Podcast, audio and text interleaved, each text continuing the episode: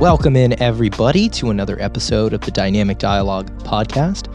As always, I'm your host, Danny Matranga, and in today's episode, I will be fielding your questions directly from my Instagram. These are unscripted answers pulled literally directly out of my hand. I am holding my phone, pulling these questions out of Instagram to answer them for you here in most raw, unedited, unadulterated form. I want to give you guys on the spot answers that are quick, effective, and help you actually accomplish what it is you're looking to accomplish with your fitness. If you want to engage with me in on social media and on my various social medias, Instagram is probably the best place to do it. My handle there is at danny.matranga. You can also find me on TikTok and on YouTube happy to have you follow me there. But to get in on future q&a episodes just like this one and have your fitness questions answered in greater detail than i can answer them on instagram the best thing to do is just toss me a follow over there. Pay attention to my stories. I post one of these at least once a week and occasionally i will pull these questions for the podcast. So we'll work through as many as we can today I have about 40 minutes as I sit down to record this in between clients and meetings. And again, this podcast isn't overly produced. It's pretty raw, pretty unedited, and coming straight to you guys with basically the most straightforward answers I can give you to your fitness questions. So, without further ado, let's get into question number one. This one comes from Jamie NQZ. She says, Sedentary work life. Do you recommend cardio every day? Or focusing more on nutrition. So, for those of you who are sedentary, but you have a weight loss goal or a body fat loss goal, it's very challenging to do this more than probably I'd say any other lifestyle. When you're sedentary, it's really going to limit your total daily energy expenditure or the amount of calories you burn across the day. So you'll have to eat substantially lower calories than somebody of similar size, weight, and age who is substantially more mobile. Uh, to get into a deficit, you have to eat quite a bit less because your total daily energy expenditure is lower than the probably average person, your height, weight, age, etc. So I would recommend doing and scheduling additional movement. It does not have to be cardio. Perhaps cardio that you're thinking here might be elliptical, treadmill, stairmaster. Can be as simple as taking your dog on a couple extra walks, planning steps in around your day around the office. Um, those things will help substantially and they will help you raise your TDEE, your total daily energy expenditure. And just because you have a sedentary job doesn't necessarily mean you have to be sedentary. For a number of the clients that we work with in my coaching company, Core Coaching Method, one of the things we focus on with our clients who have little to no activity during their work life is trying to promote as much activity as possible, whether that's asking your supervisor if you can take calls away from your desk on a walk, uh, whether that's finding situations where you can get up every 15 minutes and just take a lap. Things like that can really add up. But to answer the kind of second portion of that question, uh, which was, or focus more on nutrition, you need to focus more on your nutrition, particularly for those of you who are sedentary. If your goal is body fat reduction, you're going to need to be really, really tight with your nutrition to stave off kind of the constraints of a sedentary lifestyle. Okay, this question comes from Gabby Carbala. And Gabby asks, is there a difference between walking lunges and lunges where you stay in place? So, yes, there is. So, a lunge where you stay in place can really be categorized into three specific forms or four rather. There are side lunges where you again end up in the same space in between each rep, reverse lunges where you end up in the same space between each rep, forward lunges, same thing, and split squats, which are essentially just lunges where you're moving north to south. The Bulgarian split squat or rear foot elevated split squat will remove from the conversation here. Um, in general, split squats, which are simply just stable lunges up and down, not even moving backward, forward, or to the side are easiest and require the least stability. They are good for training the quads and glutes. The front, reverse, and side lunge require a little bit more stability because you are going back and forth between two positions. So you're going out to the side and then back, or to the front and then back, to the reverse and then back. And they're all very good for training the adductors, quads, and glutes, with the walking lunge being the most advanced because there is a stride component. You are striding forward, planting, lunging, coming all the way up and through with the other leg, the amount of stability required by the lifter or by you is going to be the greatest. So, on a continuum of least advanced to most advanced, I would probably go split squats, reverse lunges, forward lunges, side lunges, walking lunges. I love walking lunges because they're excellent for enhancing mobility and for helping one kind of increase hip, ankle, and knee strength, as well as the strength of the muscles around those, most obviously, of course, being the glutes and the quads.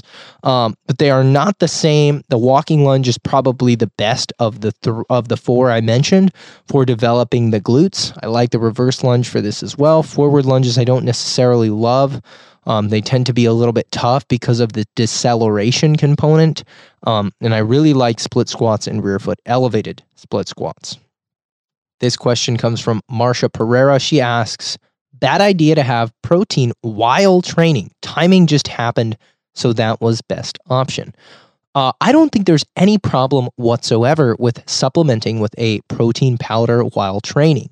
In fact, I think that supplementing with protein powder pre workout as well as intra workout can be just as effective uh, as what we conventionally think of, which would be, of course, the post workout protein shake. So much of protein marketing in the early days of supplemental protein was kind of built around the notion of getting protein in after you finish your session to enhance recovery.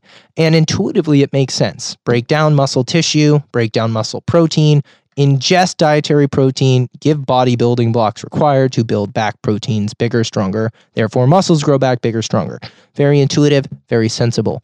But here's the thing there are digestive bottlenecks here, even with something that absorbs as quickly as whey protein and even some plant proteins, right? Um, there is a little bit of time required to ingest something, get it to the stomach, and get it to the small intestine where it can be absorbed into the bloodstream to be utilized in its most, you know, reduced form. So, to put this in perspective, we don't really use proteins, we use the amino acids that they're made of to do a variety of different things in our body. So, the pre workout protein shake. And Kevin Tipton was the name of the researcher who founded this uh, or who studied this most recently. I believe it was in the late 90s. And if I'm not mistaken, Kevin Tipton passed away recently, rest in peace. But Kevin Tipton took a good look at a variety of different things specific to protein timing. And I remember in my undergraduate coursework coming across findings of his that basically said if you have your protein before your training or after your training, doesn't make too big of a difference. But before you train, it might be better because those amino acids are digested, assimilated, and in circulation already. So I would imagine intra workout or during your training is a fine time as well. The problem is, of course, that not everybody is necessarily excited about the notion of pounding back a thick gelatinous protein shake while training. It can be quite unpalatable. And many people are much more focused on sipping on something that won't, you know, hit the stomach like water or electrolytes or even supplements like BCAAs, which I do think are an inferior option. Uh, the way they're often used. So, if you're looking for intra workout supplement. I might recommend electrolytes and essential amino acids, but you could absolutely do something like absolutely do something like electrolytes and protein or just protein or just switch it to pre-training, but having it while you're training is not bad for you in any way, shape, or form. Okay, this question comes from Lil G833. She asks, How do I calculate my calorie deficit? Uh, very simple. You can go to the website, corecoachingmethod.com, and peruse our many free guides. We have a nutrition fundamentals guide right there that you can download for absolutely free. It teaches you how to calculate your total daily energy expenditure, which is the number of calories you burn in one day. If you eat less than your total daily energy expenditure, you should be in a deficit. Of course, when you calculate your TDEE, there's always room for error. It's not perfect, but assuming you figure your TDEE to be 2000, this is a hypothetical situation, and you eat 1500 calories, you can expect to be in about a 500 calorie deficit. Not too complicated. This question comes from Han Win, and she asks You recently mentioned targeting the lats without adding traps. What are a few of your favorites? So, first, let's go over the anatomy of the back. Of all of the different regional areas of the body, right? Lower, upper, posterior chain, anterior chain, quads, glutes, hamstrings, chest, shoulders.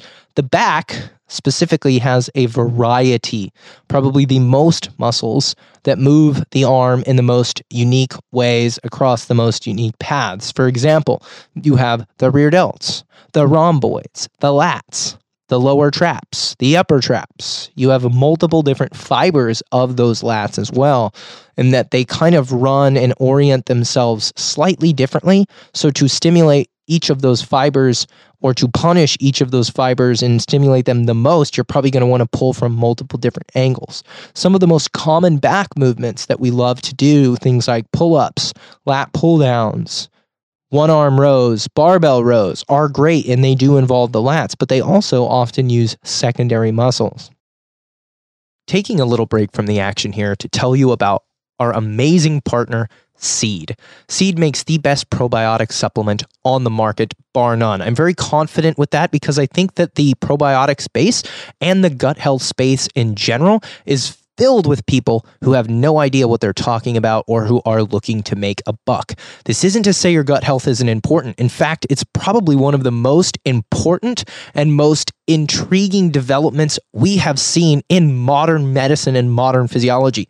Our relationship with our guts is critical, it's crucial, and taking care of that by eating a lot of different plants, a lot of different fruits and vegetables. Getting a diverse array of fiber and resistant starches can go a long way, but so can supplementing with a high quality probiotic. Seed makes the best probiotic on the market with 53.6 billion active fluorescent units. These are organisms that are going to be alive and helping transfer a variety of different benefits to the human host. All these things are actually proven to work in humans. These strains work in humans, not rodents. Seed is not uh, cheaping out here by providing you with any random strain. They're providing you with strains that help with digestive health, gut immunity, gut barrier integrity, dermatological health, cardiovascular health, micronutrient synthesis, as well as many other things. They're vegan, gluten free, dairy free, soy free, um, nut free, shellfish free. So, very friendly for those of you who may have a variety of different allergies and who are looking for a supplement you can take that can enhance a variety of different things. I have a very, very, uh, good track record over many, many years of having to deal with things like eczema and having to deal with things like psoriasis on occasion, especially when the weather changes. And I swear to you, since I started taking seed, I have noticed substantially less of that. And there's four strains included in seed shown to help with things like atopic dermatitis. So there you go. Not to mention the plethora of strains for the health of your gut. If you're looking to take your gut health to the next level, you can go to seed.com subscribe for their daily synbiotic. You can take one or two a day. You can share it with a partner. Sometimes you can do that. Um, but it goes a long way. It's the best probiotic supplement on the market. I absolutely love it. And you can use the code Danny15 to save. Back to the show. What's going on, guys? Taking a break from this episode to tell you a little bit about my coaching company, Core Coaching Method. More specifically, our app based training. We partnered with Train Heroic to bring app based training to you using the best technology and best user interface possible. You can join either my Home Heroes team or you can train from home with bands and dumbbells, or Elite Physique, which is a female bodybuilding focused program where you can train at the gym with equipments designed specifically to help you develop strength as well as the glutes, hamstrings, quads, and back.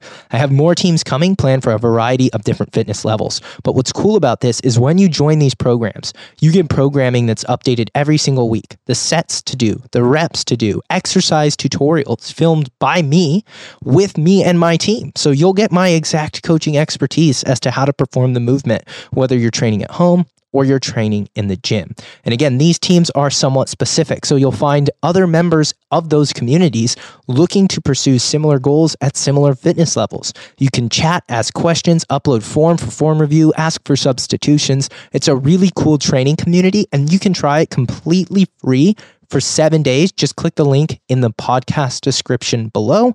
Can't wait to see you in the Core Coaching Collective, my app based training community. Back to the show. What's going on, guys? Taking a break from the show to tell you about our amazing partners over at Elemental Labs. Elemental Labs makes a flagship electrolyte product known as LMNT Recharge. Recharge is amazing. It's got bioavailable forms of sodium, potassium, and magnesium which can really help you train, contract your tissues, and get hydrated. I love having it in the morning before my fasted training because oftentimes I wake up without an appetite, but I want something in my stomach so I'm not flat, I can get a pump, and I can get hydrated in the gym and still perform my best. I also love to sip on my recharge when I'm on the golf course or especially when I'm in the sauna the more you sweat, the more likely it is that you will need to replace valuable electrolytes like sodium, magnesium, and potassium. And while if you have high blood pressure, you might not necessarily be a candidate for electrolyte supplementation, many athletes and active adults need more salt and more electrolytes in their diet than they currently get, especially if they sweat, live in warm climates or humid climates. I found a bunch of different ways to use my recharge, but like I said, I love using it before and during my training whenever I do something active outside or my sweat rate increases or when I'm in the sauna. And you can actually try it completely for free. All their best flavors that are totally free of sugar, have only 10 calories, they're sweetened naturally, and they come in amazing flavors like raspberry salt, orange salt, citrus salt. My favorite is the mango habanero or mango chili and the lemon habanero, which I take in the sauna. There's flavors for everybody, and you can check them out by going to drinklmnt slash Coach Danny. They'll send you every single flavor in an individual packet. You can try them out completely free, just pay shipping. drinklmnt.com slash Coach Danny. Get your sample pack today completely for free, just pay shipping. Back to the show. Many times, the lower and upper traps, specifically the upper traps, can come to play on a lot of rowing movements. And so, if you're not cueing and executing an exercise properly, you might notice not just a buildup of sensation in the upper traps, but also asymmetrical development between the upper traps and lats. So, a few movements I love, one of which I learned from Coach Kassem of N1 Education and has become quite popular, is a chest supported lat row. You can do this on a dual cable, but what you're going to do is set yourself up so that your chest is supported by a bench and your arm is out in front of the body, kind of directly extended. Um, you know, I'd say, give you guys a visual of this above the chest but below the chin if that makes any sense. So it's going to be right out in front of the body, almost like you're dunking a basketball or Michael Jordan in the Jordan logo, if you can think of that. And so then what you would do using that cable and that chest support is drive the elbow down, keeping the hand neutral. And the upper traps aren't really going to have an opportunity to move the arm in the way they might on a more horizontal pull, like a cable row or a barbell row. And this is a great way to isolate the lats. I like to do these and I also like to do lat pull downs and straight arm pull downs and pull ups, but these are kind of my go to favorite lat building exercise these days. Um, and I've made a couple Instagram reels about them. So you can actually go to my Instagram, swipe down a little ways, and find a tutorial for how to do that one arm lat biased chest supported row. And you can do it without the chest supported row, simply getting yourself set up. Okay, this question is from Marlene Barcelo. She asks, Can you powerlift and still get aesthetics? So, the answer to this question is very simple. It is yes. Many of the kind of foundational golden era bodybuilders that we think of when we think of the beginning of the bodybuilding age, or when bodybuilding became popular, did a lot of powerlifting, whether these are barbell bench presses, barbell squats, or barbell deadlifts. These were movements that were integral to the development of their physique while I think there are substantially better options for driving hypertrophy in 2022 than maybe in 1965, you can absolutely develop aesthetics by getting better at the big three, which of course are the fundamental and central components of the sport of powerlifting. I think that the barbell bench is great for the chest and shoulders, although it's, I believe, inferior to the dumbbell press. I think the barbell squat is phenomenal for quad and glute development. And I think there's certain exercises that are better for developing the quads and the glutes, but it's up there. And while I don't love the deadlift as a developer of the back, I think it's often overrated. There's no denying that it trains your erectors and it will build a lot of strength and enhance your ability to recruit your nervous system to move heavy loads across all of your lifting. So you totally can power lift and still get aesthetics. No doubt about that one in my mind whatsoever. This question comes from NP Mastro Cola, and he asks what my thoughts are on CrossFit. So, my answer to this question is pretty simple. I think that CrossFit as a sport can be dangerous because it basically asks relatively unconditioned individuals to join this highly intense community and perform a variety of highly technical movements, oftentimes for time, uh, with the primary bottleneck being the individual's ability to move these movements or move these loads with good technique kind of going out the window. So, what you often see is general population individuals joining CrossFit gyms, getting involved in these amazing communities, getting excited, being put through punishing, challenging workouts where they're asked to do highly complex movements for time. And the prevalence of injury in some of these CrossFit boxes is higher than I might like.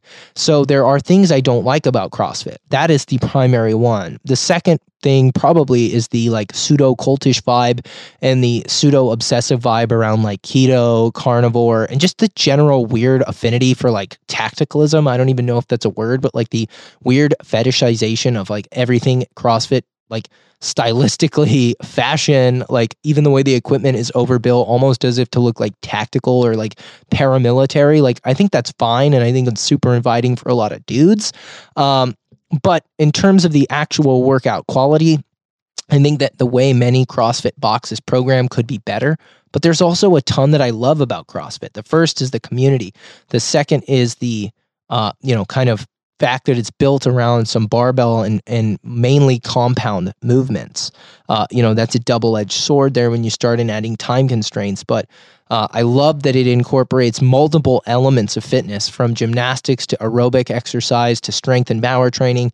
I think CrossFit is really, really cool. I think there's a lot more going right with it than going wrong with it. There's just a few things about the culture of CrossFit and the sport of CrossFit that I don't think make it super accessible or enjoyable for general population lifters.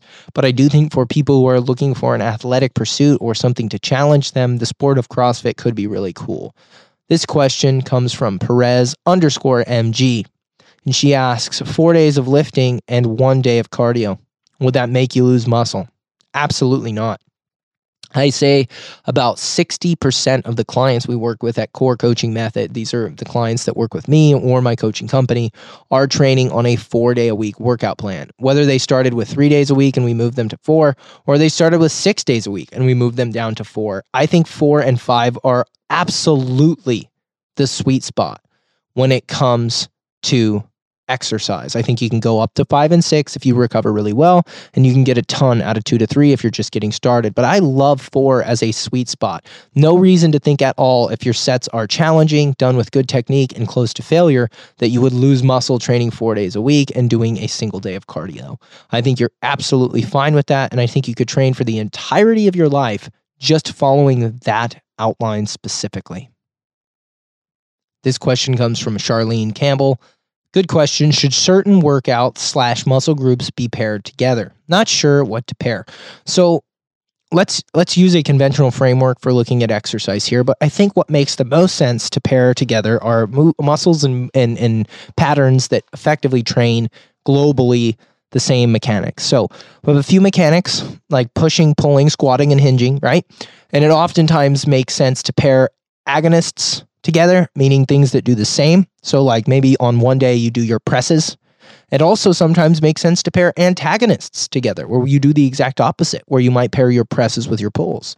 And how you go about deciding that has a lot to do with how much volume you can take, how well trained you are, how complex your training needs to be to keep you progressing. For most people, I think you can develop workouts that divide the body into upper and lower training sessions where you train the pushes and the pulls for the upper together and you train the squats and the hinges for the lower together. But you can get more advanced and break that into a push pull leg split, for example, where maybe you do your first push day and really group the shoulders and triceps together. But in your second push day, you group the chest and the triceps together because those three chest, shoulders, and triceps all kind of work similarly on the main movements you'd be training. For the pull musculature, you could do one day that biases the lats and the biceps, and then another day that biases the traps and the brachialis, for example. These are muscle groups that will work together on both days, but you can shift the exercise selection to better target certain tissues. And then lastly, maybe you have a leg day that focuses more on quads and one that focuses more on glutes and you select exercises accordingly. There's very few exercises that shouldn't be paired together if the fitness level of the individual is, let's say, great. But how you make these decisions is going to largely depend on what your goals actually are. So, your training should be built around your goals, what you're looking to accomplish, and what's most pertinent. So, it's hard to answer this question specifically, but I do think a general answer works pretty well. This question comes from M. Lynn's one. She says, Is it harder to lose weight as you get older? Asking for a friend. So, I think what many people often say is it's substantially harder to lose weight when you're older, and they will often say things to the tune of, When I was your age, it used to be so easy. I had no doubt that you've heard these kinds of things. What tends to change across the lifespan as people age, much more so than metabolism, and you can look at Pontzer's work regarding this. I believe to quote probably imprecisely that your metabolism changes and downregulates by about 0.7% per year every year after you hit about 50 or 60. I'm not sure, but this was published very recently. Point being, yes, it does change as you age, but not as much as people think. What tends to change more than anything is actually movement how much movement people get, and the things that they do with their time. And so, oftentimes, when you reference those golden years where you could just keep the fat off, you were more active. You might have been busier. You might not have been eating as much or drinking as much. So, there's absolutely very possible to lose weight as you age. And to just give you some context and a little bit of the inside scoop on what I deal with is, you know, I train a lot of clients, especially women who are in middle age around menopause, even. And those hormonal fluctuations can make it really tricky. But I have yet to meet a woman of advanced age, as old as 75, or even young, who could not lose weight. You might have to make adjustments, but truth be told, the mechanics are very similar. And I think that if you stick to your diet diligently, uh, it becomes quite a bit easier. You'll often hear something similar said about like oh, it was so easy before I had kids. After I had kids, my body went to shit. It's like not necessarily what oftentimes happens after you have kids is you put your kids first and, you know, you eat the foods that you feed your kids and you don't exercise as much because you've got to get your kids to and from places. Your life changes, right? So it's not that your physiology is abandoning you with age so much as how does your lifestyle change as you change. So just keep that stuff in mind. All right, guys, that does it for today's Q&A episode. If you did enjoy the episode, be sure to share it with your friends. Leave me a five-star rating and review on iTunes or Spotify. That stuff makes a huge difference, and I can't wait to catch you on the next one.